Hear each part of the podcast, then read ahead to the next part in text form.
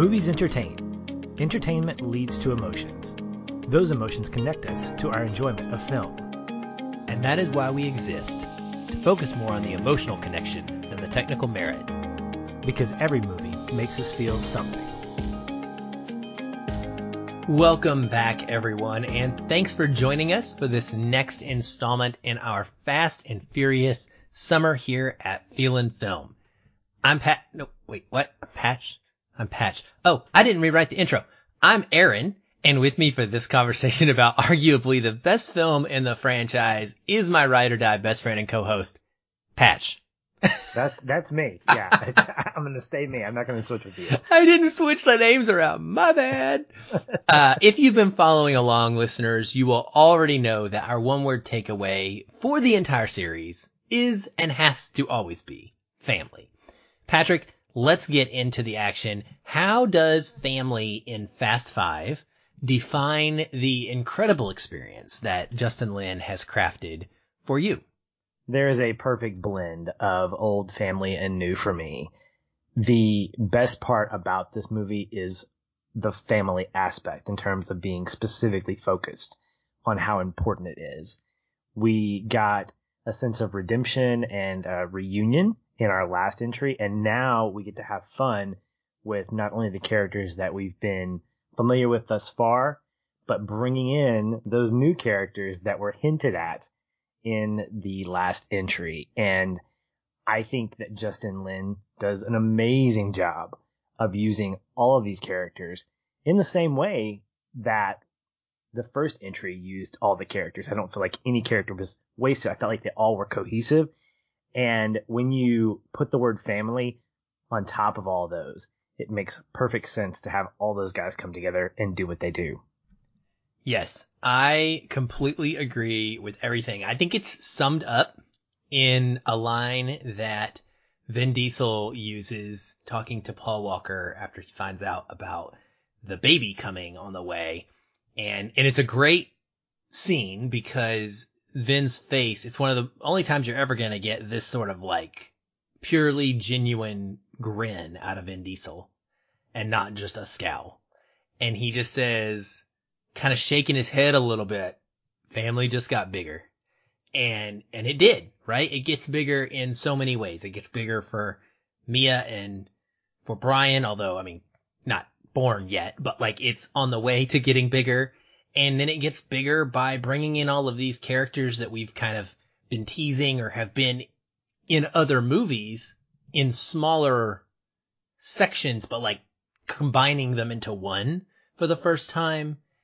And then The Rock, right? The entrance of The Rock. The Rock is not family in this movie, but this is like the Avengers of the Fast and Furious franchise because you have all these superheroes and they're not necessarily all used to working together yet. Some of them are, but not the whole team. And yet here we have them come together. There are issues. Some of them are fighting against each other at times, but by the end, they're working together and you say, Oh my gosh, this is what a super team looks like. Like this is what it can be at its height. Family is bigger. And in this case, it's better. It's perfection. I'm not even going to beat around the bush. This is, in my opinion, absolutely the pinnacle of the series. Every time I watch it, I feel stronger about that. It is a, an amazing, amazing action movie and, and definitely one of the best action movies I've ever seen in my entire life. So Can, can that's we where I just go? stand. Yeah, let's just go ahead and put that in our trophy room right now. Oh, so we don't need to do the episode. You're just saying Yeah. we can just, it's fives, fives across Yeah. the board and we're Yes. done. So we'll see you next week, guys. Peace out. See you All next right. week on Feeling Film. Easiest episode ever. All right, listeners. Well, here is your spoiler warning for the episode we actually are going to do. We are going to talk about it in full, and if you haven't seen this movie, I don't, what's wrong with you? Just go watch this stinking movie. My goodness gracious. Something is wrong. Just go see it, please. By all means. Watch the rest of them. Why are you even here? Why are you following along with this series if you haven't watched? I don't know. My point is, we're going to talk spoilers because that's what we do. Patrick, my CP for Fast and Furious, and, and at some point these names are going to get super complicated. Starting now, they're going to start getting a little, after this one, it starts, it's like, what are they actually called? But my CP for Fast and Furious, last week's episode on the fourth film, was the ending. Leading up and including where we see Brian, Mia, and the crew clearly about to break Dom out of a prison bus. This movie picks up at that exact moment. It actually replays a very short section of it and continues as if that movie had never stopped. Like you could string these together. Like if say if they were playing on YouTube and you know how like YouTube will auto play the next video in a, in a series, it feels like it could be like that and it, it seamlessly just keeps going, which is awesome. I wondered for you, how does this opening stack up against the rest? Cause I know you were a huge fan of Fast and Furious 4. Is this anywhere in that realm for you? Well, technically, no, it's not because I think that what I loved most about Fast and Furious and that opening was that it called back to the original sequence of a heist moment and it almost replicated that bigness. You know, we're in a different country, we're doing the same thing, we're stealing something that's valuable. But as a continuation, I think it was serviceable. It wasn't big action for me. It was serviceable. It was kind of over too quickly. We had one car come in to deflect the bus. The bus flies over. And, you know, this is a come on moment for me where apparently all the prisoners were still there. Nobody else escaped except Dom, but, you know, whatever. Progress the story. But I think as a transition to getting us into the movie, I think it was fine. So I'm actually right there with you. And it's interesting because I didn't go into this viewing thinking about this as the opening scene. And I'm going to tell you what I think was the opening scene. What in my head is the opening scene. And I know you I know you know what I'm talking about. Most listeners probably will know what I'm talking about too. Basically, I'm talking about the train heist that happens fairly early in the film that is extremely memorable on par with what we see at the beginning of Fast and Furious and what we see at the beginning of The Fast and The Furious movie one. So, with and without articles as well. God, can we just call them one, two, three? Why? Why is Let's it just so do that. complicated? One, two, three. Yeah, we'll do that. Anyway, so I, that is what I've always kind of thought was the opening. So I was a little bit jarred when I was rem- reminded that this is how it gets going. What I enjoyed about this opening, while agreeing with you, it's not on par with the last film or even some of the other n- entries. I do like how it is a direct follow on and ties these movies together and lets you know right from the start. Like we're not going to just jump forward in time. We're not going to cut anymore. Like this is the story. It is just keeping on going. And it's fun to watch this. The action's cool. It's really fast, like you said. You blink and this scene is over, but you get a quick shot of, of Mia doing this amazing move and turning around and amazing slash stupid. She plays chicken with the bus to make it swerve, which I mean, your come on moment is like, honestly, there's like four of them in this scene, to be honest. Like, Mia playing chicken with the bus. Patrick, if the bus doesn't swerve, the bus is a bus, okay? Frankly, let's be real here. The bus is a bus. Mia is in a sports car. So, who's gonna win the chicken battle? Uh, uh, you know, the bus is gonna be victorious, but the bus swerves as it's supposed to. They swerve it again a couple different directions to get it moving.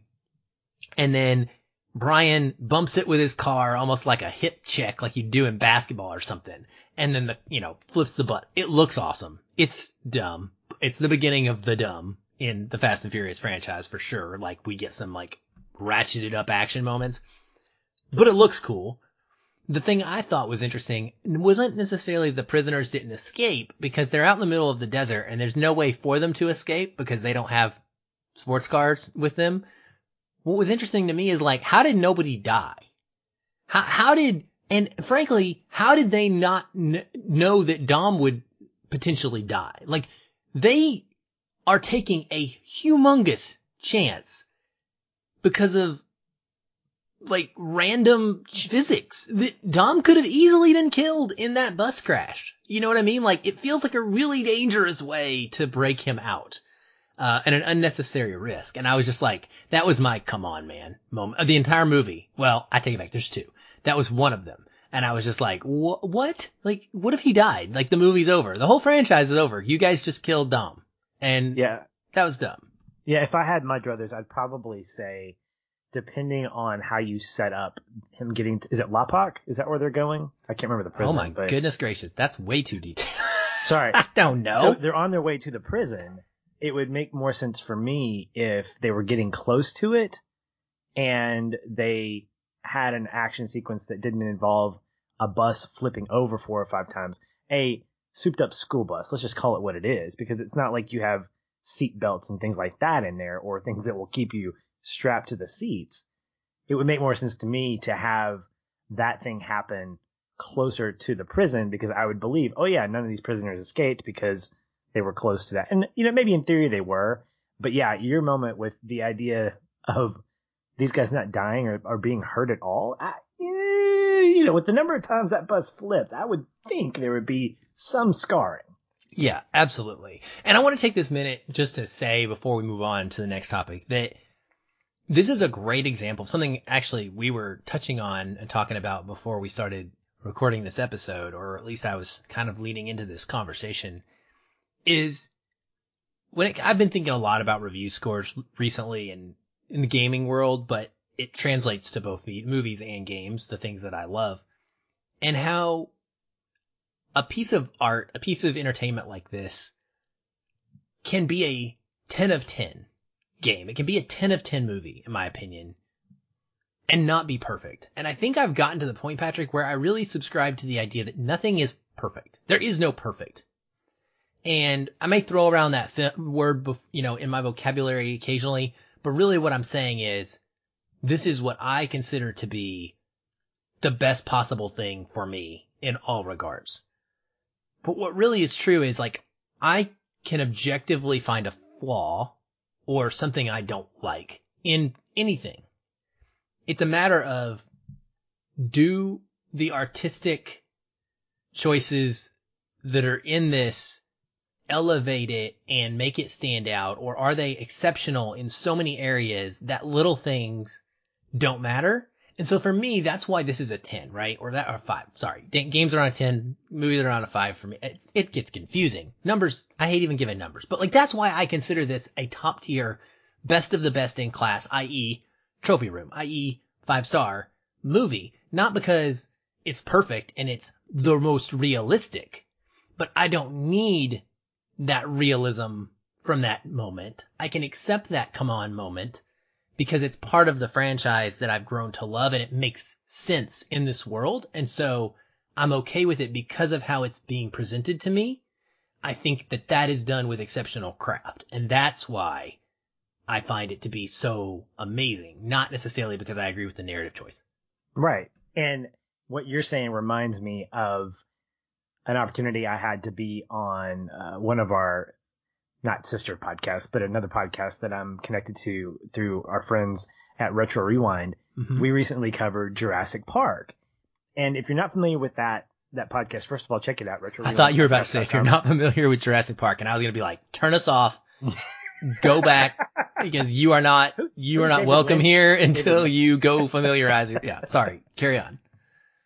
Well, when I was on the show, if you're not familiar with it, go check out their podcast. As I said, retrorewindpodcast.com. It's a, it's a fantastic podcast that centers around movies and games reviewed from 15 years or more ago. So they're always getting entry, you know, newer entries in as the years go by. Anyway, part of their format is that you have what are called classic makers and tragic makers. So part of the discussion is to talk about the things that you really liked about the movie and things that you didn't. And Aaron, if you've listened to our episode on Jurassic Park, you know that I will tell you it's a perfect movie to me. It's a five star movie. It's a trophy room movie for you and I. And I told Aaron before, I said, I'm going to argue if people try to convince me to find something that's flawed about it. And the conversation was just a lot of fun because it was all tongue in cheek. I mean, the fact is nobody took me seriously in terms of like ready to fight, but it was that kind of attitude that I think allows me to be very defensive about movies that are personal to me. Very much like when I have to nitpick a movie to find something wrong with it, that says something about the movie. And I'm not going to call this opening sequence a nitpick. I mean, there's, you could call it something wrong, but it doesn't take away from what I think is the original purpose of going and seeing movies, which is to be entertained. Despite the believability of it, was it still an entertaining opening? Absolutely it was. And I fully admit that it was informed by the fact that I love these characters. I love Mia and Brian and Dom and these new characters that were teased in the prior in the prior entry. So yeah, absolutely I'm gonna love that. And you're exactly right, Aaron. Nothing a movie doesn't have to have zero flaws in order to be perfect to a person. It is highly, re- and I'm saying this for Fast Five and Jurassic Park, just as a side note. They're both highly rewatchable. They're both entertaining, and they both depict something that I felt the first time I watched them equally as much now as I watch them again and again. And when you can do that for me, that's my criteria for a quote perfect movie or a five star movie. One that once it ends, I can hit replay in the digital world. I don't have to rewind anything anymore, but I can replay it. Same thing with Sing Street. I immediately wanted to watch it again after I finished it. Not because I felt like I missed something, but because of how it made me feel. Which, as I continue to plug our podcast time and time again, that's why we do what we do. We find movies we're able to cover, intentionally or not, that hit us someplace where we're like, I'm ready to watch that again. I cannot wait until there's an opportunity to either cover that or just watch it on my own. And Fast Five, for a lot of people, whether you love the franchise or not, whether you think this is just blatant popcorn fodder or mindless entertainment, most people that I talk to are going to say this entry is probably the best in the franchise. And I don't think that can be disputed because even if you lower the expectations of the franchise as a whole, this film is elevated. I think this is the peak, like you said earlier, of the franchise. Doesn't diminish my entertainment value or the appreciation that I have for the other movies, but there's a place in my heart, in my entertainment heart for this entry for a number of reasons that I know we're going to get into.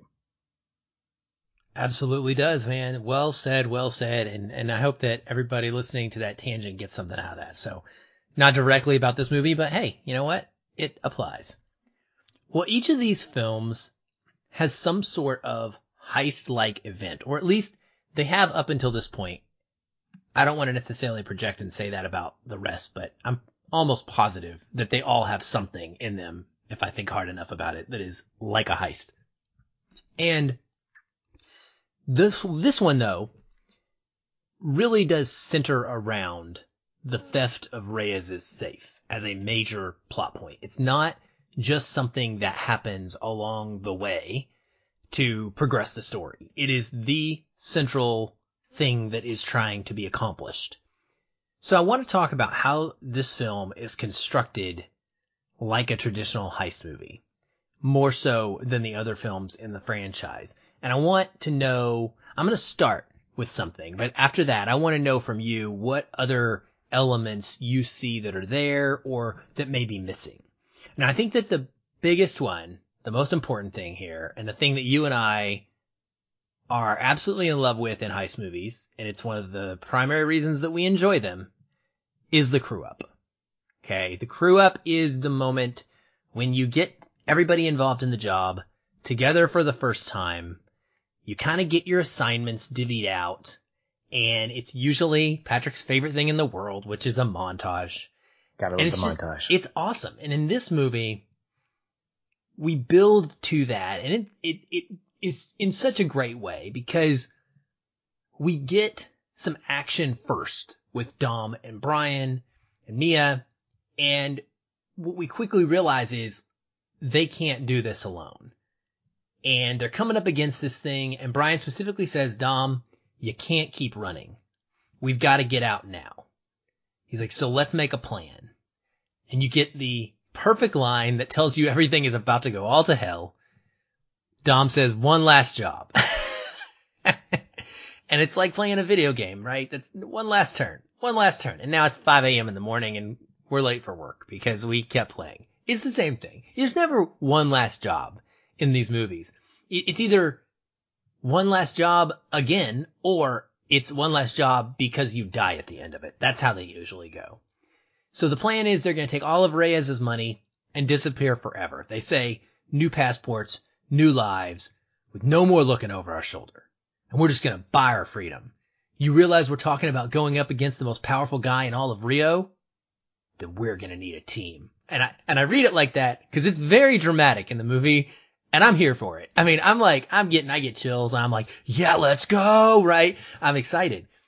I care about these characters. I'm pumped to see them come on the screen and be introduced. Dom says, most importantly, we're going to need two precision drivers. Guys that don't crack under pressure. Guys that never lose. And Brian looks at him grinning. Oh, you know we got that. And it is just the epitome of their relationship is in that dialogue exchange right there. Like the whole thing is like right there. And it's beautiful. It is this bro moment that makes my heart so happy and makes me so excited.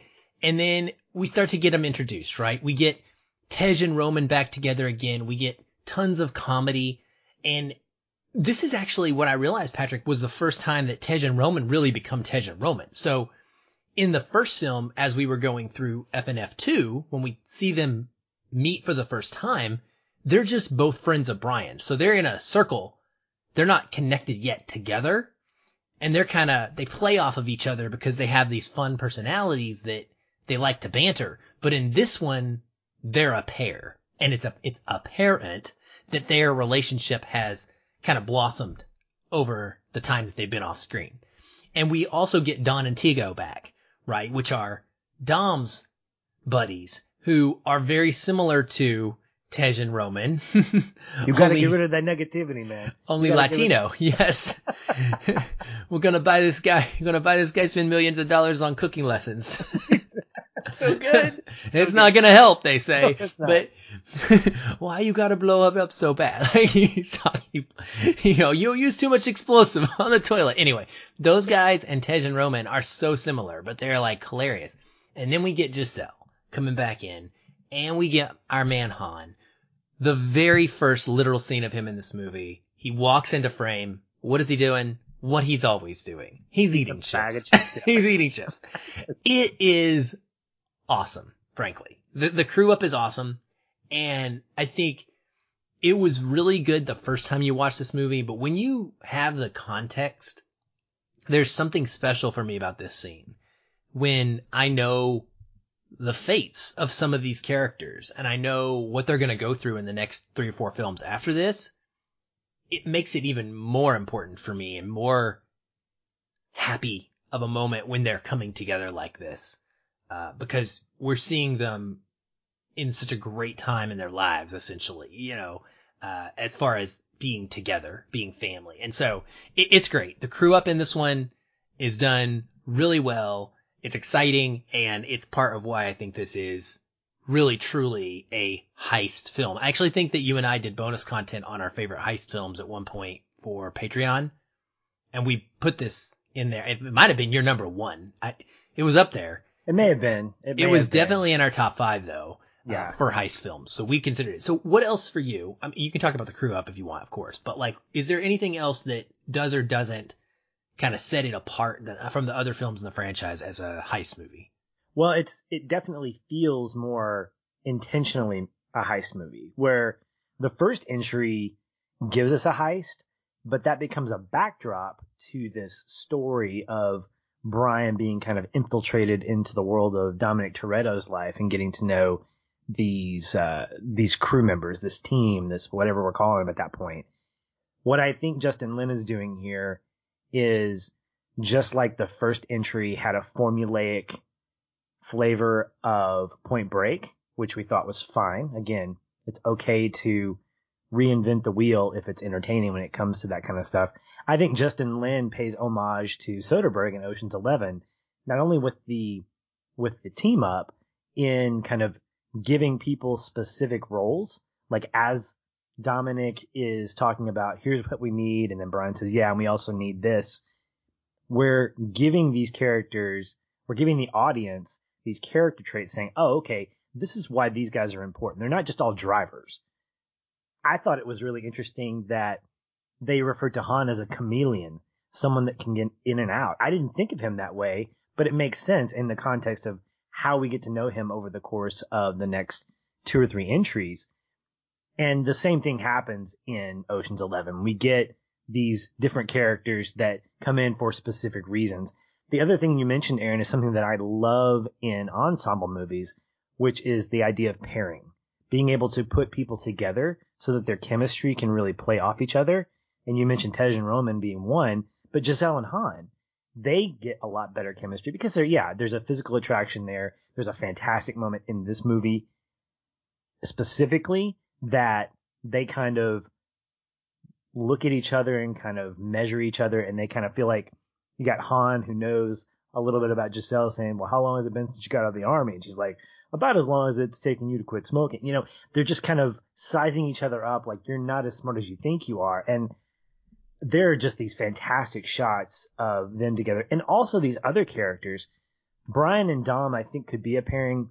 Also, Brian and Mia. So it's not like perfect, but I think it's very intentional because movies like Ocean's Eleven do that same thing as well, where you have mm-hmm. pairings, but you also have moments of individual showmanship that exist in that movie as well as this. So I think when you have specific character traits given to these characters that give them value, they don't feel wasted. And I think that's very characteristic of a good heist movie. Yeah. And another thing that is common in almost all heist movies is what I would say is the calm before the storm. And this movie has one of the best calm before the storm moments that I've ever seen, at least for, for me personally, the one I enjoy the most. And that's where we're about to do the thing and it's dangerous and it's scary. We've made our plans, but we're going to have some fun together as a family, as a group. And in this movie, that moment for me is the four man police car race after they have raided the impound and Roman and Dom and Brian and is it, is it Tej?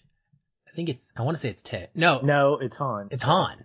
Han, uh, yeah. Han, yeah, Roman, Roman, Brian, Han, and Dom. Right. And the way that the banter goes, because they're all cocky and they all think that they can win. And then this race through Brazil in police cars, especially Roman, just the joy that he has when he's driving this thing is awesome. They're like putting on their lights and acting a fool. And it, it's just a really great, there's more to that calm before the scene calm before the scene, calm before the storm scene that uh, we'll talk about later, of course, like a more all family inclusive moment. But uh, it, you know, this is part of that, I think, and it's fun in heist movies to do that. You get to see them playing.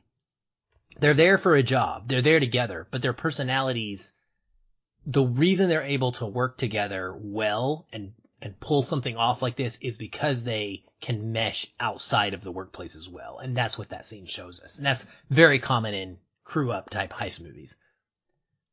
Well, one of the things that makes this movie perfect, in my opinion, is also how it is the just I don't know. I, I, trying to find the word. It's the perfect marriage of what has come before and what will come after.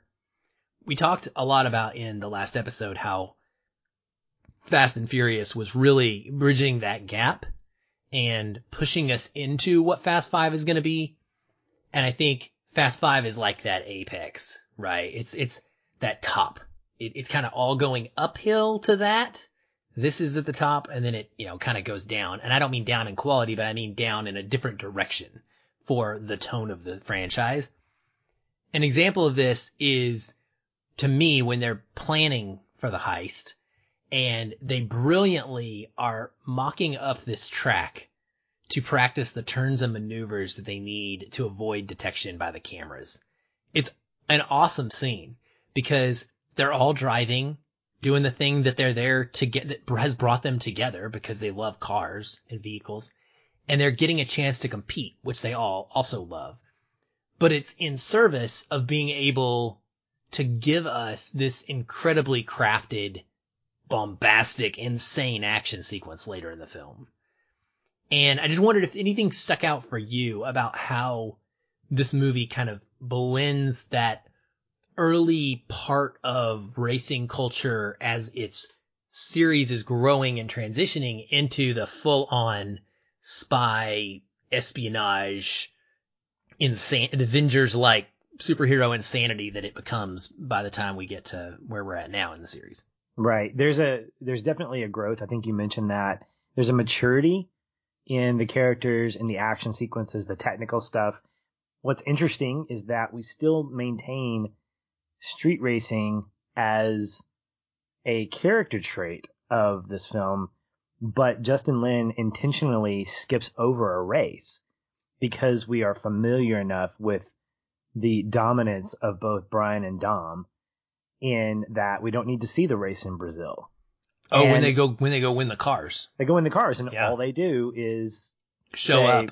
they show up and then they have that banter with the guy whose car they eventually win. And the next thing we see is them rolling in with this really great looking blue car. And then the next sequence is them saying, we need a better car. So what you assume is that they go out, they win handedly, and they keep upgrading their vehicles. Again, if we want to talk about playing with previous entries, not only in this franchise, but also previous films, man, there's hints of the Italian job in here. There's hints of Gone in 60 Seconds in here, both of which are some of my favorite heist movies.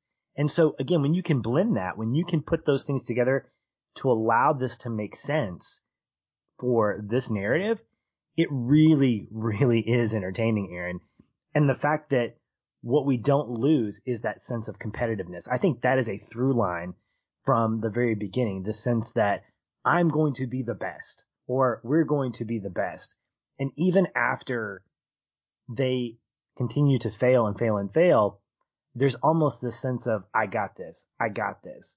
It's, it's almost like when you're playing a video game and you can't beat that final boss and your buddy's sitting next to you like, let me try it, let me try it. And then they can't. And you're like, no, no, I can do it this time. Let me do it. That's what it feels like where this team of people is keeping that competitive spirit, but yeah, as a means to an end.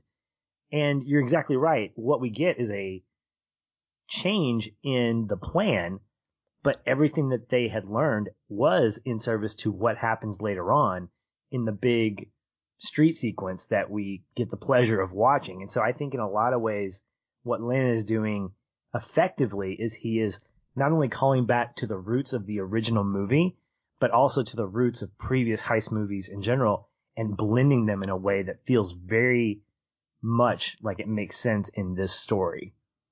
Yeah, I think you're absolutely right. I think you, I think it's, it's wonderfully done. And it's, it's, again, it's masterful craft. Like in the writing, in the directing, in the acting, it all works together perfectly here. And you can't wave a magic wand and have a fast five. You just can't do that. It doesn't happen. Just like my example, my comparison, you can't wave a magic wand and have an Avengers or an Avengers Infinity War. It takes time to build these things up, to have these through lines. Like you said, the competitiveness, I love that. And that's part of why I brought up that quarter mile race the police car. It's awesome because what does Brian say to Dom right before they take off? He says, don't cheat this time. And Dom's like, you've gotta let that go. Like, he still won't let it go, right? Like, it is a thing. And of course, it ends up being hilarious with the way that that plays out and the whole Roman telling him it's a baby gift. and, and Brian's like, wait a second, like what? And Dom's just like, I don't know, you know, like, I was I'm ready not for, gonna. I, yeah, I was ready for him to call out his signature BS, you know, that, that, the word that he uses all the time. Yeah, like you're a buster. But um but yeah, that was one of my favorite things too, is actually and we'll talk about him, but like we're gonna move into family here anyway, is Vince being back. That was a part of the the family connections that this film has. We haven't seen Vince since Fast and Furious one. And like one of his first lines in the movie is, you know, what's up, Buster? To Brian. Like the first thing he calls him when he sees him. So we talk about family every episode. We talk about it at the top on the one word takeaway. Obviously, relationships are what makes this series unique and special more than anything. So let's start with Vince. When you watch this for the first time, because I know you've seen it a, a handfuls of times now, but is Vince returning a surprise to you? was this reappearance new? Like, or did you kind of feel like it fit in? He's got a kid and wife now and he goes on, you know, a pretty compelling arc throughout this, even though he doesn't have as much screen time as the others.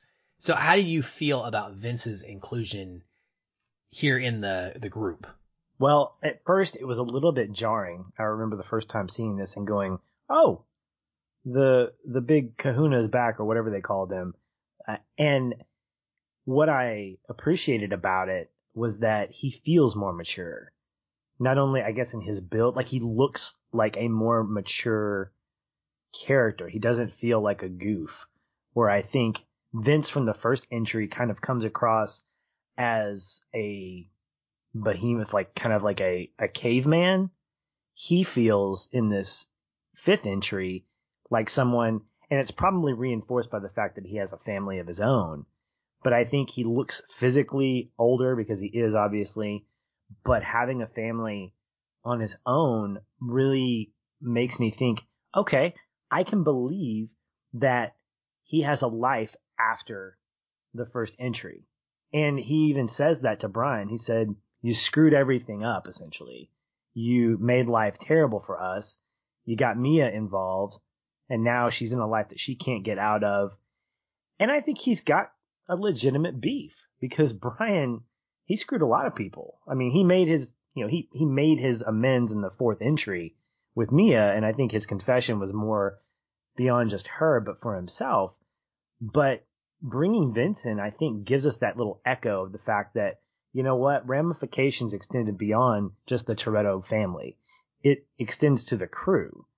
And Vince was probably the loudest voice in that first entry apart from Toretto and Mia.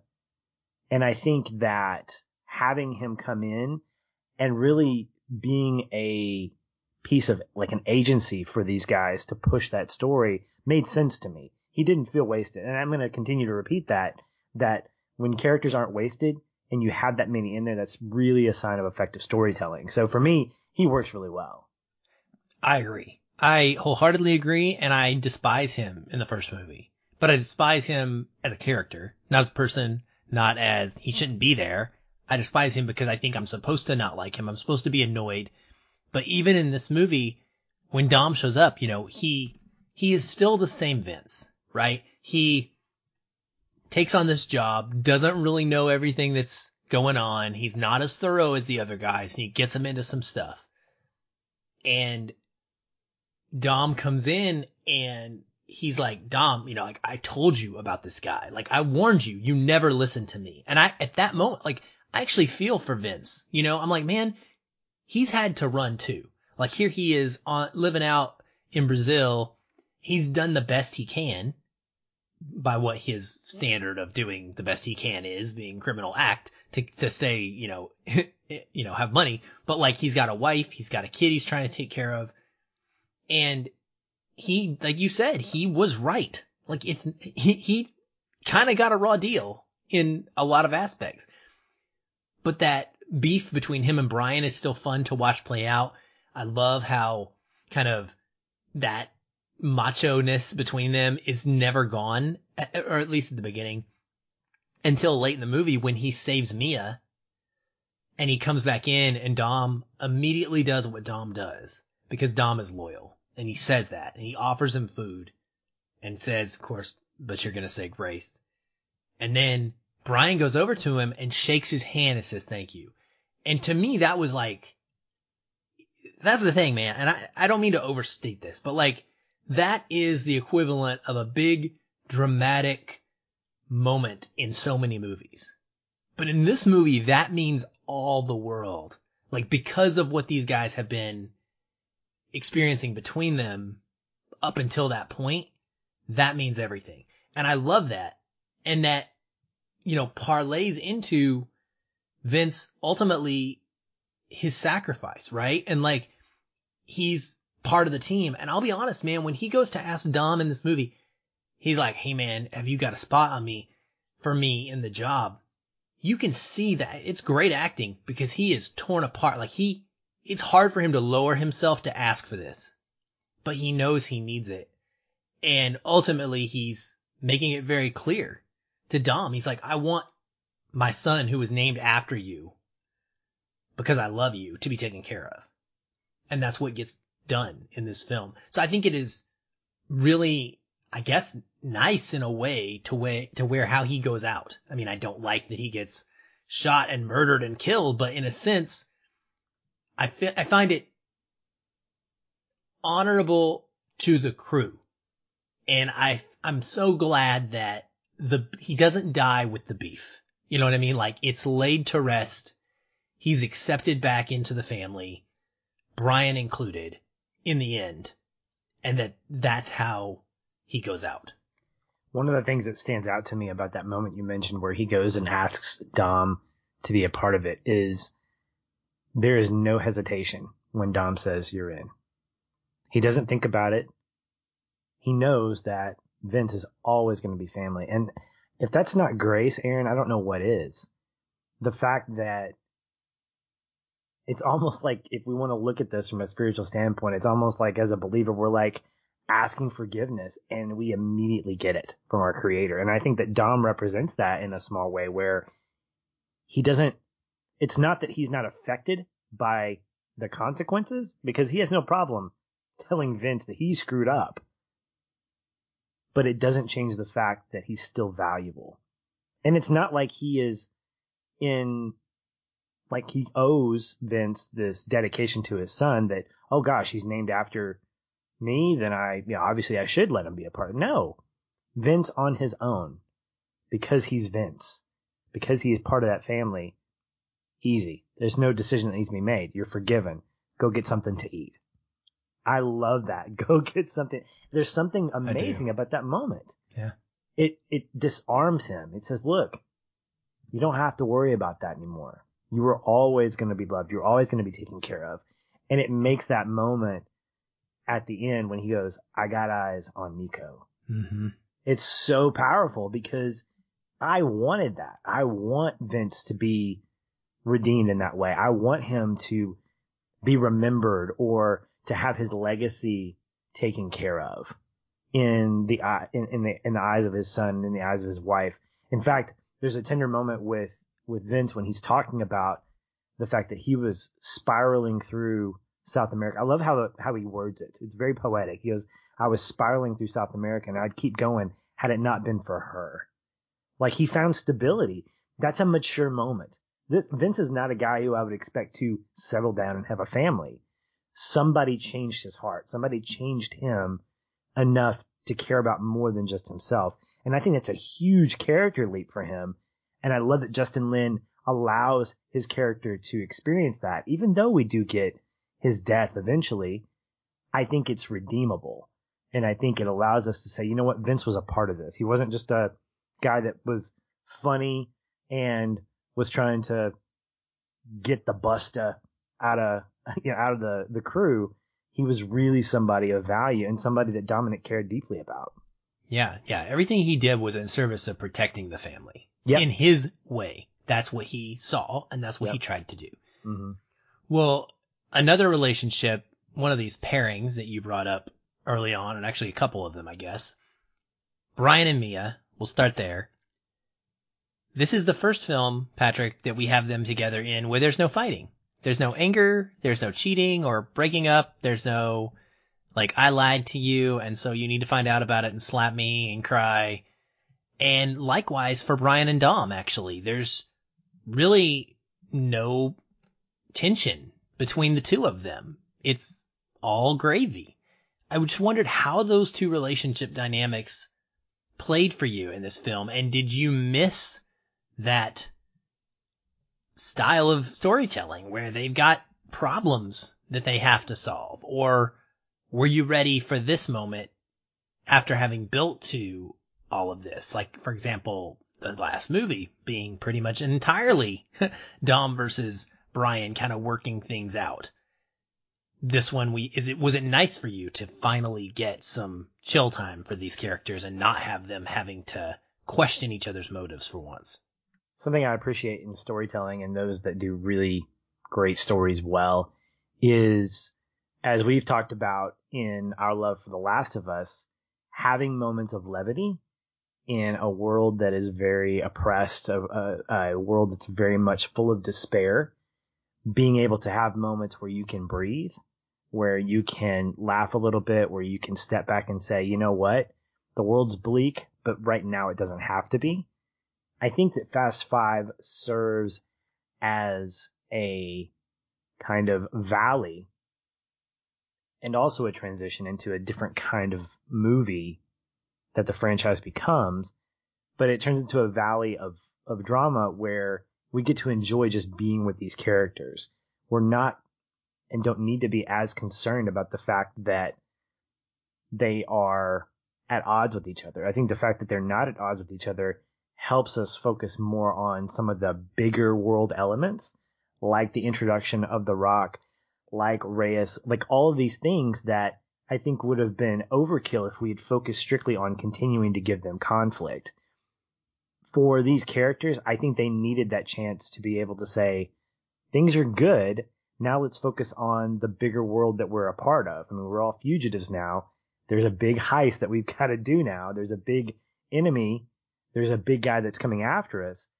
I don't know that Justin Lin would have been as effective as a storyteller if he had continued to create that tension within the family. I think enough was there with Vince to kind of add that tension internally that helped complement some of the more positive stuff and the bigger story that was being told. So for me, I'm actually glad that we've moved past that because I think that story's been told. And I think it's time for us to move on to the next season of the lives of these characters that now include a baby on the way, that now include an expanded lineup of family that are also pairing up that could, in in my opinion, maybe have an interesting spin-off of their own if they wanted to. I mean, I I, I could have been happy with a Giselle Han independent story spin-off of some kind, but I think if you continue that conflict, you'd get more distracted and it would feel like a bogged down movie. Yep, I would agree with that as well. Well, the other main relationship pairing we have in this film that is extremely big in more ways than one is our man Dominic Toretto and our man Hobbs. And boy, oh boy, I may not love everything that The Rock and this character have added to the series over time. I know that some people feel differently about that. But my goodness, in this movie, it is chef's kiss awesome. I'm wondering what you think about how their relationship kind of evokes change in each other. Um, I wanted to point out a couple of things about this though, just regarding The Rock and Hobbs as we get to this is his dialogue. I, I texted you when I was rewatching it this time around and I was like, man, this movie doesn't get enough credit for its script. I'm sorry. I know it's an action movie. I know that people may listen to some of this and consider it cheesy dialogue or whatever, but it is so absolutely pinpoint on the money for these characters, what they say. When we get introduced to Hobbs, the DEA, we find out they're coming and he's like going off, right? It, it, it is amazing. He's like, get me this, get me that, get me that, you know, this. And above all else, we don't ever, ever let them get into cars. And it is just of, it's just an amazing introduction all the way around. He wants Elena Neves as his translator because he doesn't really tell him why. He's just like, get me this person. And at one point he asks one of the guys, he's like, am I, or he asks her, am I right? And then he goes, of course I am. Like before she can even answer, he's like, of course I am. Like he, his confidence is shown to us instantaneously in his introduction scene. Like we don't need more than that to immediately be like, this is a legit threat to Dom and the crew. And this guy is going to be super entertaining in the meantime. It, it was amazing how they pulled that off, I think. It's further like elevated as we go because when Brian is talking about him and explaining that this guy is on them. They're, they're describing how, who Hobbs is. Brian says about him, he says, this guy, he's Old Testament. Bloods, bullets, wrath of God. That's his style. And sure enough, like that rolls into this great moment where he pulls up to them. They're, they're doing this whole like intentional thing where they pull him in and make him think that he's going to arrest them. And he's like, put your hands up, you know, you're under arrest. And you get this amazing dialogue between the whole crew and Hobbs and his, his officers. And Brian's like, I don't feel arrest. Not, uh, I don't feel under arrest. Not even a little. And Hobbs goes, oh, give it a minute. It'll sink in. It's just, it's incredible, man. The whole, the, the whole dialogue is amazing because they tell Hobbs that they don't, they didn't kill the feds and they're like, you know, we, we didn't do that. And Hobbs is like, your mistake is thinking you got a choice, boy. And Dom says, your mistake is thinking you're in America. You're a long way from home. And it's just this incredible tense back and forth of dialogue of people being themselves, talking the way that they would individually talk and not being written out of character in order to create something that feels unnatural for a different reason. I don't even know how to explain it, but like it happens in so many movies where a character all of a sudden is in a situation and doesn't quite say the thing that you think that they probably really would say.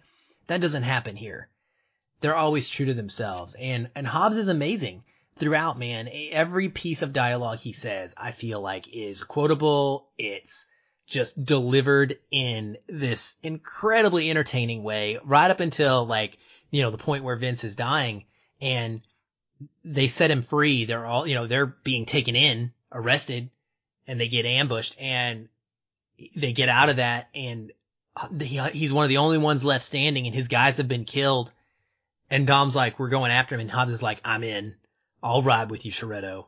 At least until we kill that son of a bitch. You know, and it's just the most Hobbs thing ever. He's like, the, the way he says, I'm in, I'll ride with you, Toretto is, it's perfect. You know, like, it's not necessarily a thing that Hobbs is going to say, but it's the thing that Hobbs needs to say to just completely validate for Dom what he is trying to express. His honesty in that moment, his loyalty in that moment, it matches his understanding of who Dom is, um, and what Dom is all about. I think it's brilliant. And, and I think the character is like one of the best in any action movie ever in this particular film. So my gushing aside, like, did you feel the same way about Hobbs? And do you think that that it was necessary for he to him or a character like him to enter this franchise in order to push Dom in ways that he's not been pushed before? Well, it's interesting, Aaron, because Dom has kind of made peace with his demons on the loss of Letty. Uh, so that that story has at this point completed, and we've moved into seeing a crime boss. And something that's very typical of action movies is having that triangle of tension where you have the quote good guy or anti-hero who is going after the really bad guy, but then he's the anti-hero is also being kind of pursued by the law. And so it's not unfamiliar. I think it's very much appropriate for this type of action movie, very familiar and one that we can get behind because of that familiarity. I think that moment, that, that scene that you mentioned where Hobbs is confronting Toretto and Brian, I, I, there's, there's so much about that scene that's perfect one is that it's just, it really is about respect. Who's going to back down? Who is going to show respect for the other? And in that moment, I felt like by a slight margin, Brian and Dominic won because of what Dom says. This is Brazil, you know. Yeah. I love it. I love it because the fact is, you've got these two big dudes. I mean, they are big dudes. And in terms of like comparing, I have a German Shepherd Collie that I think is a big dog compared to my little dog Toby that we had for years.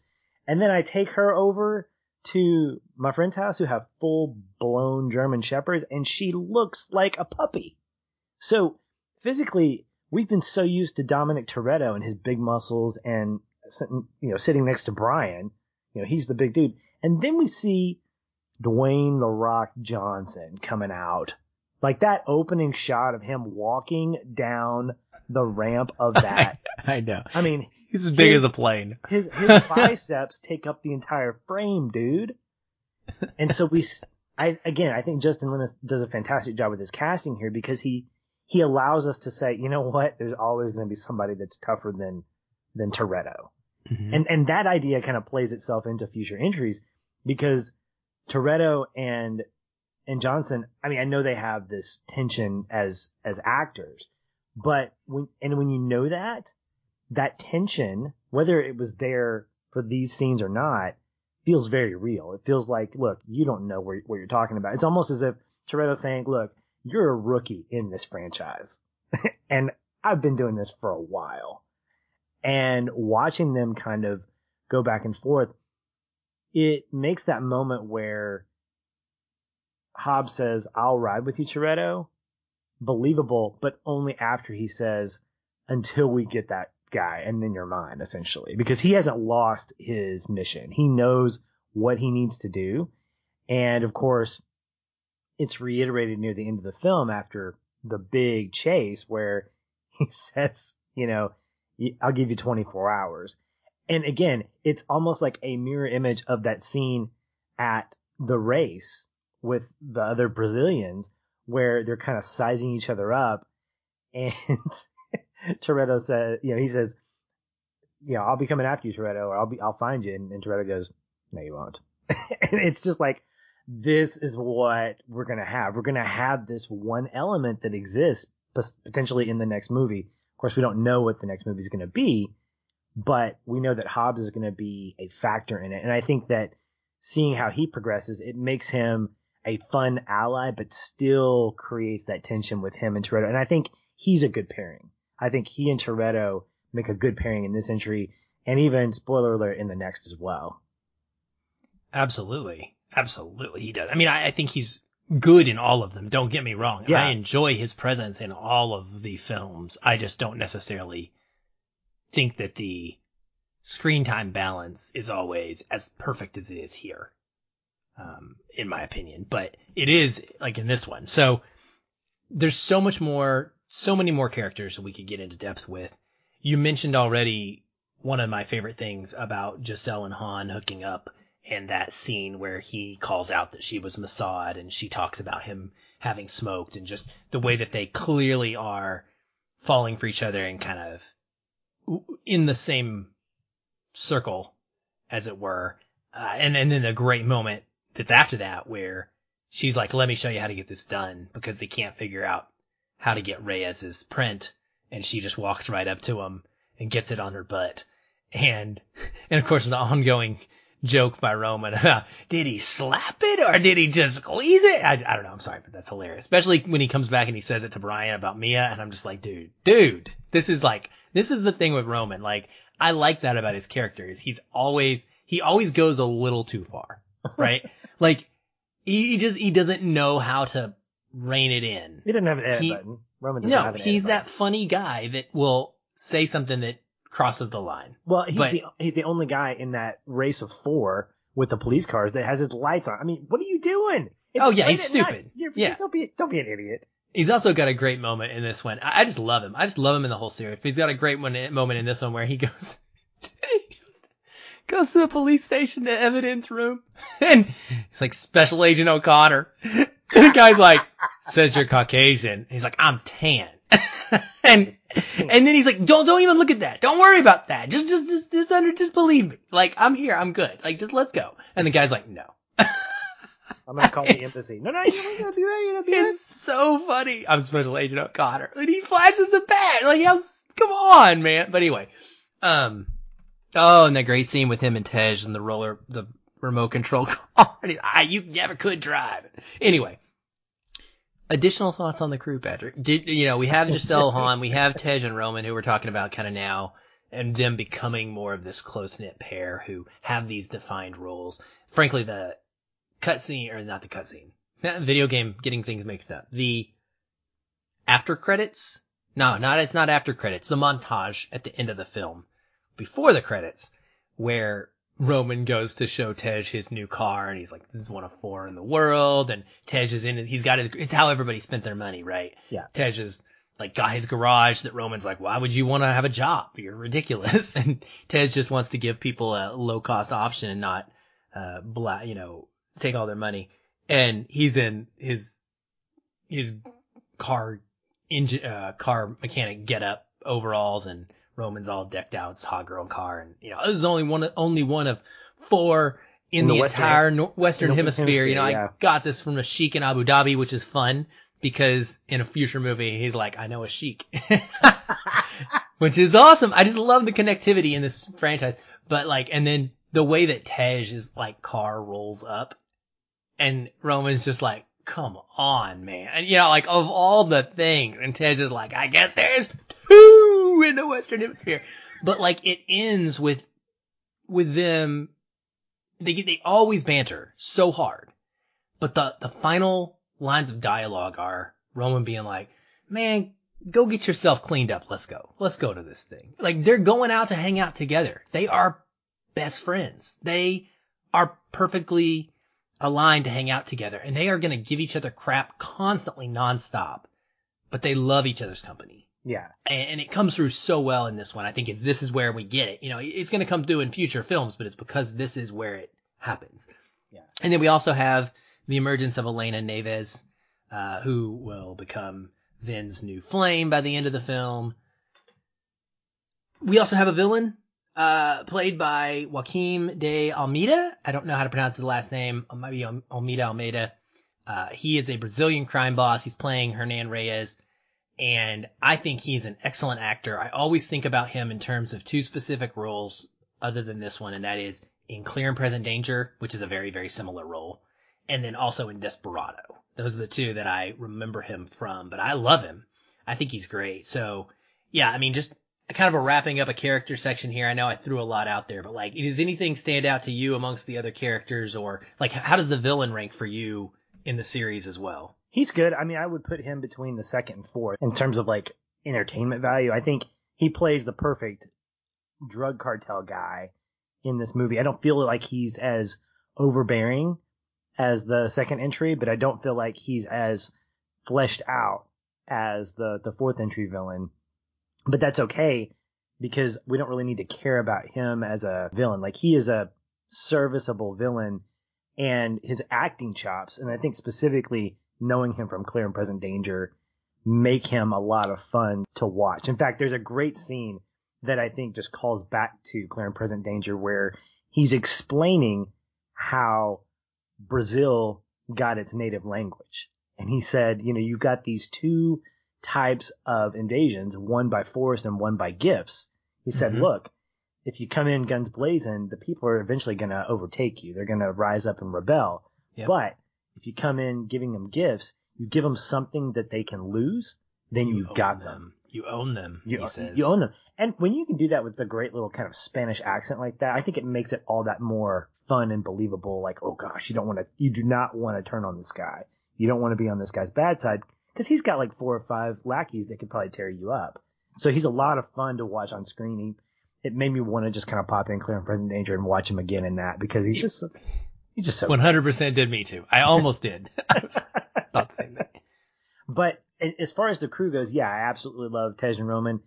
I I will always gravitate towards a little soft spot in my heart for the the Brazilian versions of of the uh, of those guys. You know, the I forget their names now It's because Don and Tego. Don and Tego because they have that same kind of banter. Like even at the end, before the credits roll, you've got them both taking all of their money In the casino? and they're and they're like ripping on each other for like you're gonna be stupid and lay your money down on red and the other guy lays it down on black. So somebody's gonna lose all their money and somebody's gonna double down and win. So it's it's like you're gonna It's a very Inception like scene. It because is. like, it's like the spinning top. Like you, something's gonna happen, but you just don't know. Yeah, exactly. And I, I just I love their back and forth banter, especially about that that whole man. You need to you need to be, be more positive, man. You got too much negativity in your life. And I'm like, yeah, dude, yeah, be that motivational speaker. I would I would go to a convention where you were speaking about positivity. But with Tej and Roman, uh, that ending that you mentioned is a nice little bookend to the first entry where they're bringing the whole crew together. And Tej, Tej rolls up in that, I don't know what it is, a cutlass or something like that. And Roman says, Hey, Martin Luther King called. He wants his vehicle back or something like that. And he goes, Yeah, well, Rick James called. He wants his jacket back. And they banter a little bit and then they give each other a hug. And it's that same thing, how they have this understanding. Their verbal relationship, that verbal banter is their way of saying, It's good to see you.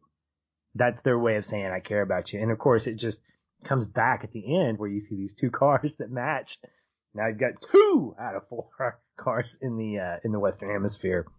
Yeah. So I think this movie overall allows me to appreciate the starting point of what we're going to see more of, and I think for better or for worse. In in some of these cases, I think we didn't get enough of some in the future entries, and we got a little too much of others. But this, just like with the screen time for Hobbs, I think, has a great balance of giving us enough of each one of these guys that we can enjoy them and call attention to moments like that. Absolutely. Well, last section for us before connecting point action, action, action. It's an action movie. and boy, is it an action movie. There are so many incredible, memorable moments in this one. Whereas many of the films in this franchise, you can be like, oh, there's this scene. Then there's this other scene in this other movie. There's this other scene in this movie. But this one, it feels like it's just a non, every single one of them sticks out to me in a big way. And I kind of want to run through them and talk about some of them and what makes them great. And I want to try to take them one at a time. We won't go super long on them, but I want to start with the train heist. Vince is bringing in Mia and Brian along on this job as well as Dom. And of course, it's all going to go south. Duh. It had to. The thing that I love about this for, for the most part, Patrick, is just, I feel like this train heist is the perfect blend of spy action and blockbuster crazy action because it takes things like Brian pickpocketing a guard and using his access card. And then the heavy duty Mad Max style truck that comes up, attaches itself to the train, has this hydraulic lift and like mechanism that attaches to the car and pulls it out and then is able to drop it down a ramp so they can drive it away. It's amazing. It's sick. It looks awesome. And you get the introduction of these thugs from Reyes's crew, you immediately know something's up because they're like, Hey, I want to get that GT40. And Dom, ever observant, is like, Mia's going to take that car. You know, let, let's let the lady have it. And he knows he, he's able to see these things. I think that's one of the things that makes him really intriguing for Hobbs going for, forward and what makes him want to work with these guys and use them in these big international situations is because that's a quality that not everybody has. Even in law enforcement, right? But Dom is always aware of his surroundings because of how he's come up and because of the life he's lived. And so he picks up on things like that. And it's just, it's just epic, Patrick. The whole scene is like awesome. It's fast paced. It's wild. And the way it concludes with the come on moment of the entire movie, really. The epic, wild car going off of the, the cliff and them just jumping over the edge. It's awesome. It's, it looks amazing and it's stupid. There's no way in heck that these guys would live from this incredibly high jump. But I love that Lin at least attempts to make it realistic because what happens is Brian you know, climbs up on the back of the car and they both jump all away from the car, which is smart because you don't want to land with the car. You don't want the car to land on you. And so that way they can enter the water at an angle that theoretically could give them a chance. now, I, I, I'm almost positive that the force would just destroy their bones and that there's no way that they would survive this. And, and I think it's all summed up. It's perfect. I think one of the things movies like this give us when you are attached to the characters, and I go back to saying that I think every line in this film of dialogue is perfect, is this ends with Dom looking at Brian and going, you had to make a call, huh? Shitty call, O'Connor. Shitty call. and it's just like, yes, yes, it was, Dom. Yes, it was. This scene is, um, is pretty epic. Uh, first of all, in light of my recent love for Ford v Ferrari, the GT40, seeing that, I was like, oh my gosh, yes, absolutely. Here's what I will say though, and it's a lot of fun. It's so much fun to see this. You're right. It's a great combination of spy stuff and big action like Mad Max. The the way they get pulled out and then they they exit, I think is pretty fantastic.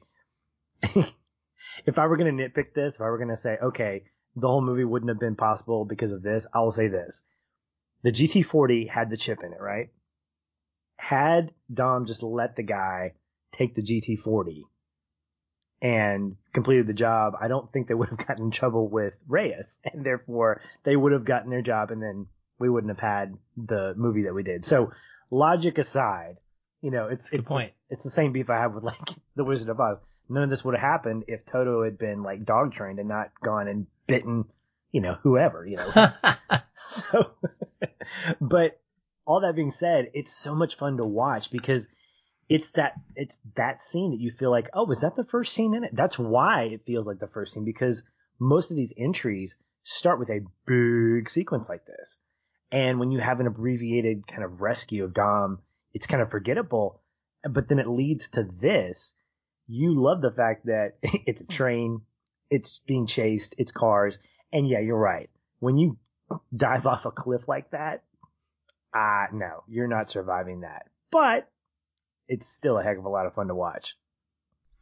I yeah, I mean, I could just watch it on repeat. It's it's awesome. It's such a great it's such a great start. Whether it's the start or not, it's such a great start to the problem of the movie that is being introduced to us. Well, the second one that I want to talk about is the rooftop chase scene, the first interactions between Hobbs and Dom and the crew. Hobbs busts in to get them and they've got to run. This will be mimicked later on uh, in film for sure. Definitely in Aquaman. Uh, when I watched the chase sequence across across the rooftops in uh, James Wan's film, I think about this one all the time because they are very very similar in the way that they're shot. Uh, with sweeping cameras from above and aerial footage and stuff. So, uh, how do you feel about this whole sequence and this introductory meeting between those two? I mean, it's it's fine. I think because we've seen it in entries after this, not just this, but in other movies, it feels a little bit derivative. It's still really well shot, and I think we get a little bit of it in Fast Four when we saw the int- reintroduction of Brian chasing after the the lackey. So it's it's on par with those other movies and other movies that take this and use it, but it didn't necessarily stand out as like a wow scene for me. It is where Elena gets the necklace. That happens. Yes. So I like that. And I like that we see Hobbs for the very first time in action. He takes on like three or four of Reyes' grunts at once and just like snaps a couple of necks with like two twists of his arm, grabs a gun from one guy, shoots another guy with it, then he snaps that guy's neck. And he just like instantaneously shows you how much of a beast he is. You know, like, I mean, you can believe it from his demeanor, but then we see him and we're like, that's when we're like, okay, yeah, I believe that. That's a problem. that guy's gonna be an issue for these guys. So I really liked that. And I, and I still think it's just, it's fun. It's memorable to watch them running across the rooftops, even though it doesn't last nearly as long as I tend to think it does in my brain, the chase sequence. The third one is the Dom and Hobbs fight, the street fight, as it were, in the garage, the first of several that we're going to get in the series. How did that one go for you? Well, that was just pure fun for me. I loved watching these two guys just essentially bow up to each other in a physical way as opposed to a verbal one. I think it was a great payoff to what we saw earlier where, you know, this is Brazil and Now it's like I don't have to be as big as you to take you on. And so I think it's I think it's the fight that we wanted and it's the fight that we got. It is. And it ends with a very important moment, which is Dom slamming that wrench into the concrete and not killing Hobbs when he could have. He could have done that. He could have hurt him severely to the point where he was incapacitated and unable to be a problem anymore. Or he could have killed him and he chose not to. He lets them all get arrested in service of not continuing the criminal violence. And that's one of the things that I find interesting about this and one of the things that makes these guys all such enjoyable anti-heroes is that they don't kill for no reason. You know, they don't go up and look for reasons to murder or attack other people. It's always the ones that are in the way protecting the things for the criminals. That's really a, big positive for me in this series.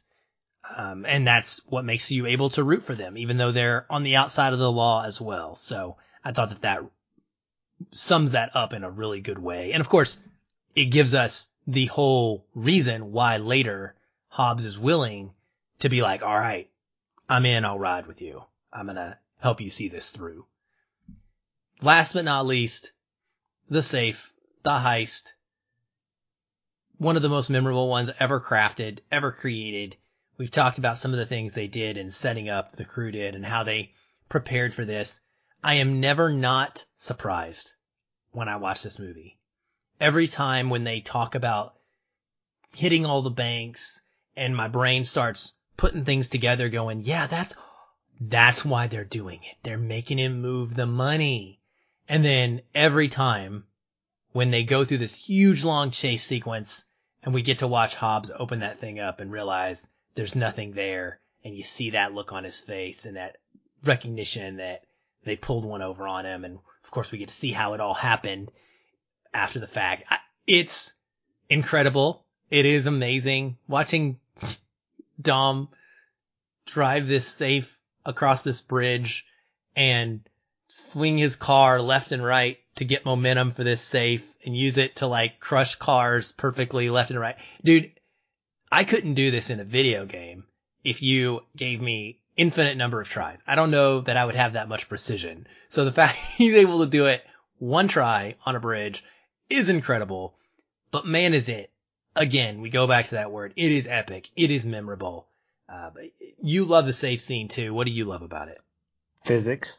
I mean, that's the one word. The lack of it, or no? I'm just saying that it feels very smart in the way in which they use the physics. They use the weight of the safe to, in intentionally or unintentionally, cause destruction.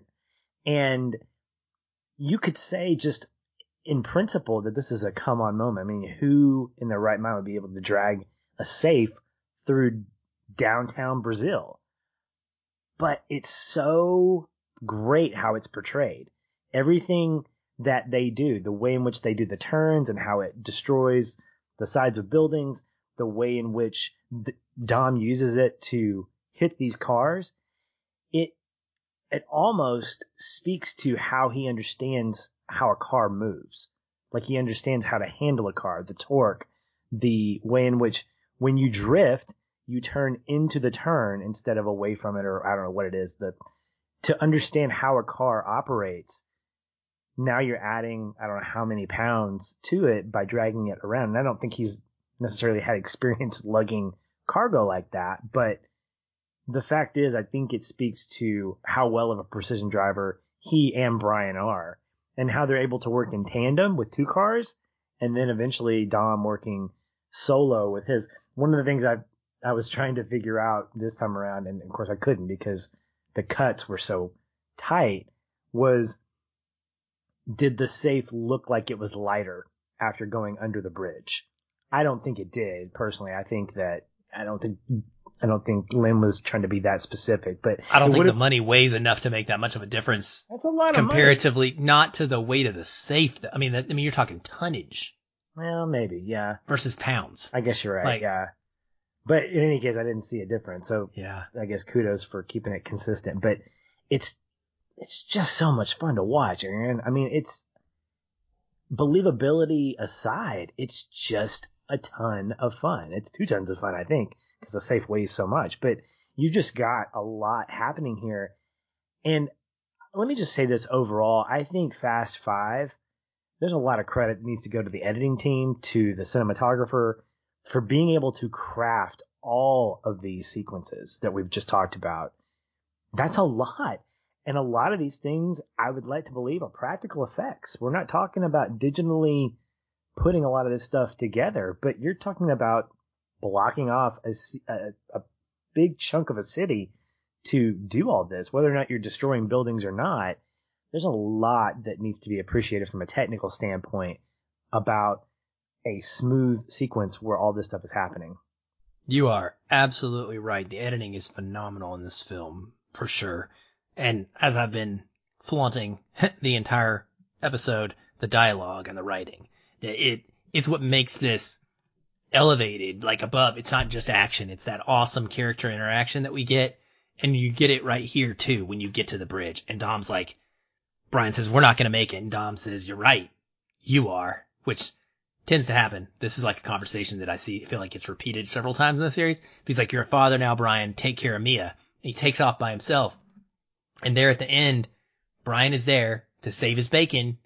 And Dom says, I thought I told you to go on. And what does Brian say? The perfect callback to the epic jump scene off of the cliff when everything went wrong on the train. Brian says, yeah, I had to make a call.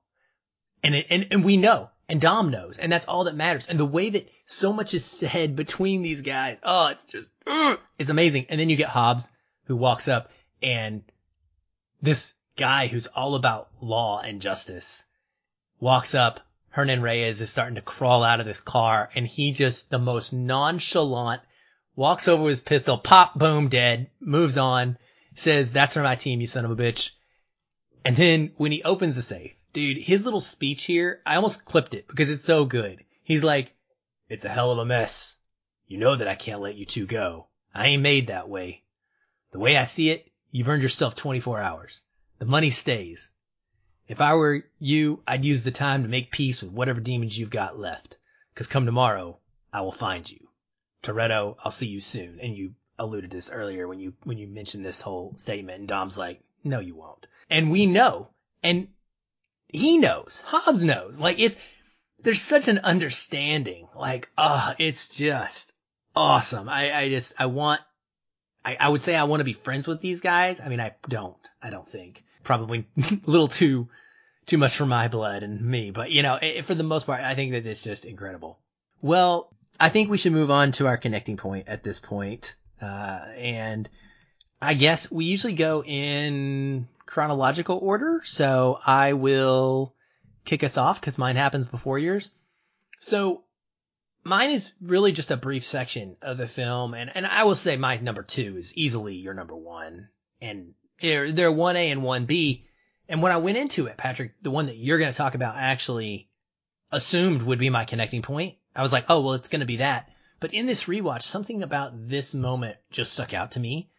And it's when Brian and Dom are talking fatherhood. We've had the pregnancy reveal. Dom's had that big grin on his face and said the, the great line about family just got bigger. And then he's just, it's just Brian and Dom sitting there talking. And again, I think this is what I was mentioning earlier, where I really gravitated towards the, the lack of tension between the two of them in this film. The ability for them to have this conversation. This reminded me of the moment in Fast and Furious 1 in the garage where Dom is opening up and telling him about what happened to his dad. Brian asks him what he remembers about his father, you know, because Brian's got all these things swirling in his head. He's thinking like, oh my gosh, I'm going to be a dad. And Dom starts telling him these good stories about how hard his dad worked. He was always in the garage. But when he came home, we always would go to church on Sunday. He'd always have a barbecue in the neighborhood. But if you didn't go to church, you couldn't eat. And he said he would always be there at night helping Mia with her homework. And Brian gives us one of the first ever, to be on, like pieces of information about his past. and he's like, I don't remember anything. I don't even remember what my dad looked like. He was just never there. And Dom says, you ain't gonna be like that, Brian. And it's brief, but it's so powerful for me because I think a lot about not just the sins of the father, but that's something to think about, but fatherhood's always been important to me as a divorced parent who has not had full custody of his kids for many years of their life. It was always important to me to sacrifice and do whatever I could to be there for my kid. I, I, I didn't want this to be my kid's life. And there are so many kids that miss out for whatever the reasons may be. And you get someone like Brian, who on the surface you look at and you think that guy's fine. Like he probably has it all together. He grew up. He's a pretty little white boy. You know, he probably had it fine. You would assume Dominic Toretto maybe didn't based on the way li- his life has turned out. But you don't know. It's the reverse of that, right? And you get an idea and a sense here of like how fatherhood really does affect a child growing up. Dom is informed. His loyalty, the way that he holds the value for family comes from his dad.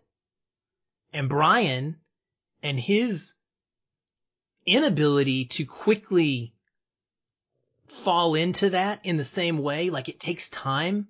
It's a struggle at times. And I think that that calls back to the fact that he's never had that. Like he's, he's got daddy issues. I mean, he does.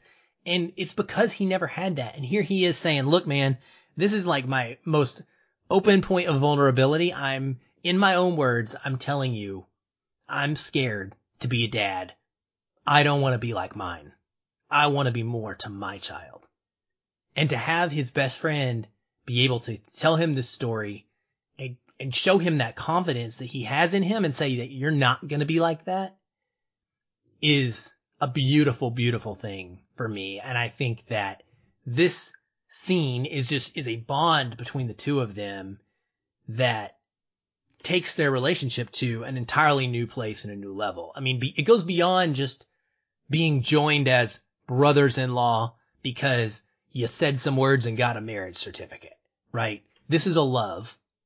And this is what people who love each other and care about each other and believe in each other. This is the kind of conversations and real talk that they have and that have value. And so it was just really, really like powerful and stuck out to me and hit me in the face this time around. Yeah, it's powerful to me too. It was my 1A. So I think we just kind of reversed the, the trend there where um, the one that stood out to me was really informed by that scene because it's almost an expansion. And it's the one that I think is called back to a lot in, in later entries when you look back on why we love the franchise. And it's the scene in the garage just after Vince has been kind of called back to the fold. He's been told, go get something to eat. Brian is talking to Tej or Roman. He and me are talking to Tej Roman. They're about to start, they're celebrating and they're at this kind of downtime where they're all kind of hanging out together and Brian reveals that Mia can't have a drink because she's prego, and they're like, "Oh my god!" And of course, that joke that you mentioned comes back, and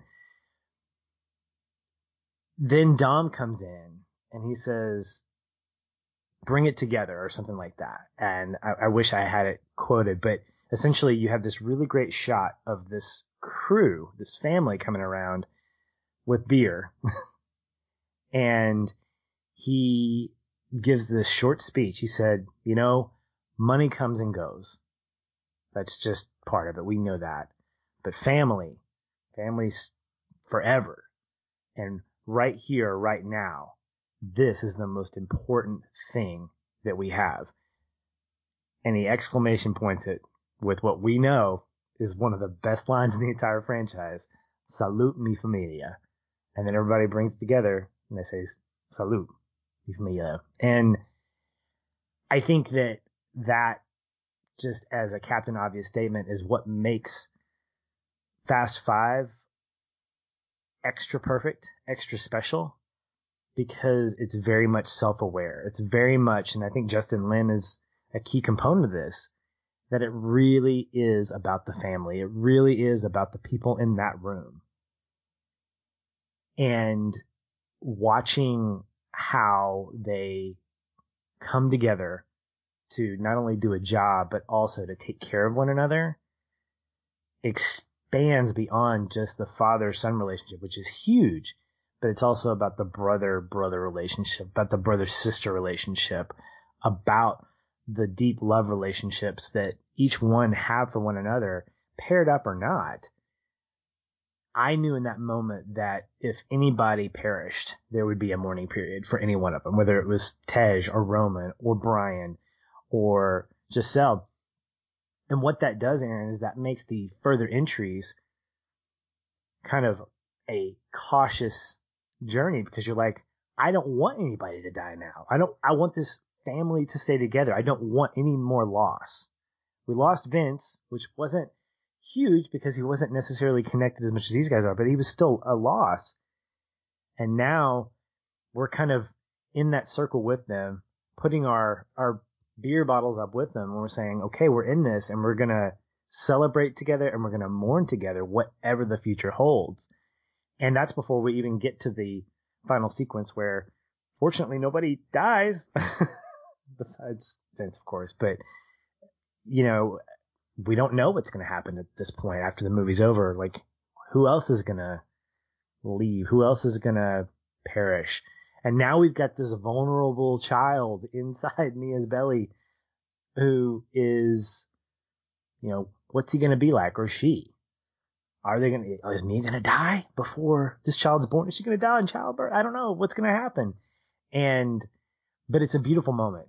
And that's what I think I gravitated towards more than anything else is that it's a recognition of the fact that the people in this room, maybe kind of thinking sort of meta, the actors in this room, the people that have made this what it is up to this point, that's what matters because money comes and goes. The success or failure of a franchise comes and goes. But the people in this room are what make it special. We could have cars, we could have money, nothing else matters if you don't have these people. So that's why um, I love that moment. Absolutely, absolutely beautiful, man. Yeah. Well said. And also, we'll end this by telling you this has one of the best post credit scenes I've ever seen in my entire life. Such a great stinger. Because when it happened in the theater, I remember, I very rarely does a post credit scene make me audibly go, Oh my God, like freak out. And this one, you're just like, there's Hobbs. Monica Fuentes is back and you're like, yeah, we're going to keep bringing people back. Let's bring them all. Like everybody's coming into the fold and she's suddenly working with Hobbs and you're going, your brain is scrambling trying to figure out like, wait, why is she there with him? And like, why is he still in this? And she's like, you got to see this. And when she says, do you believe in ghosts? And you see that little picture on the screen for a second showing Letty and you're just like, what? Like it is so, so amazing. And, and of course, we live in a day and age now where that's not going to happen the same way. We've been told Han's coming back. Like we understand that because we've seen a trailer. It's not nearly as powerful, like of a reveal. Like we're both excited. Like we want Han to come back. Don't get me wrong. Like I'm excited about that. I'm fine with it. It's like superheroes. People want their superheroes to come back. They don't want them to continue just die off. Yeah, it's fun to have the semblance and the idea of stakes, but there are certain characters you just don't want that. I didn't want Han to be gone. I want more Han. So I'm happy. But like finding out he's coming back with the internet and the age of Twitter and all this thing, it was not the same as when we got this reveal because this was the first time people saw and people realized it was like in that moment communally in a theater with fans and other people who love this franchise going, what the F? And it's amazing. It's, yeah. And I'm already excited about it. I know. Even though too. I knew it was coming, I was like, yeah, bring back Letty. I know. Absolutely. well, that wraps up this episode of Feeling Film. But of course, we are so excited about this next week because coming up for real this time, we bring you our June donor pick, The Rock, as well as some great bonus content for our patrons. If you want a piece of that content, be sure to check out patreon.com slash feelinfilm And for as little as a dollar a month, you can. Uh, speaking of donor picks, this month's voting starts on the first of the month and goes through the 10th. So if you're a part of the Patreon family, get those votes out there as soon as we post that vote poll, whatever we're calling it. And if not, we would love to have you as part of that family. Following that, we will be continuing, as we said, our furious summer, bringing you your boy Colby Mack to talk about the next installment, Infinite Runways and all. Aaron, thanks for another great conversation, and we will talk soon. Hey everyone, thanks again for listening. If you enjoy the show, we'd love to hear from you. You can leave us a review on iTunes or wherever you're listening. These help increase visibility for the show and grow our community of listeners like you. We also invite you to connect with us further by joining our ever growing Facebook discussion group. A link to that is in the show notes, or you can just search on Facebook and find us that way. If you'd like to continue the conversation with me, you can follow the show on Twitter at FeelinFilm or connect with me in the Facebook group. I'm very active in both places and would love to chat. And if you want to connect with me, you can find me at Shoeless Patch on both Facebook and Twitter. Be sure to tag me in any comments so that I'll be notified and not miss you. Once again, thank you for listening. We'll be back soon. Until then, stay. And keep feeling film.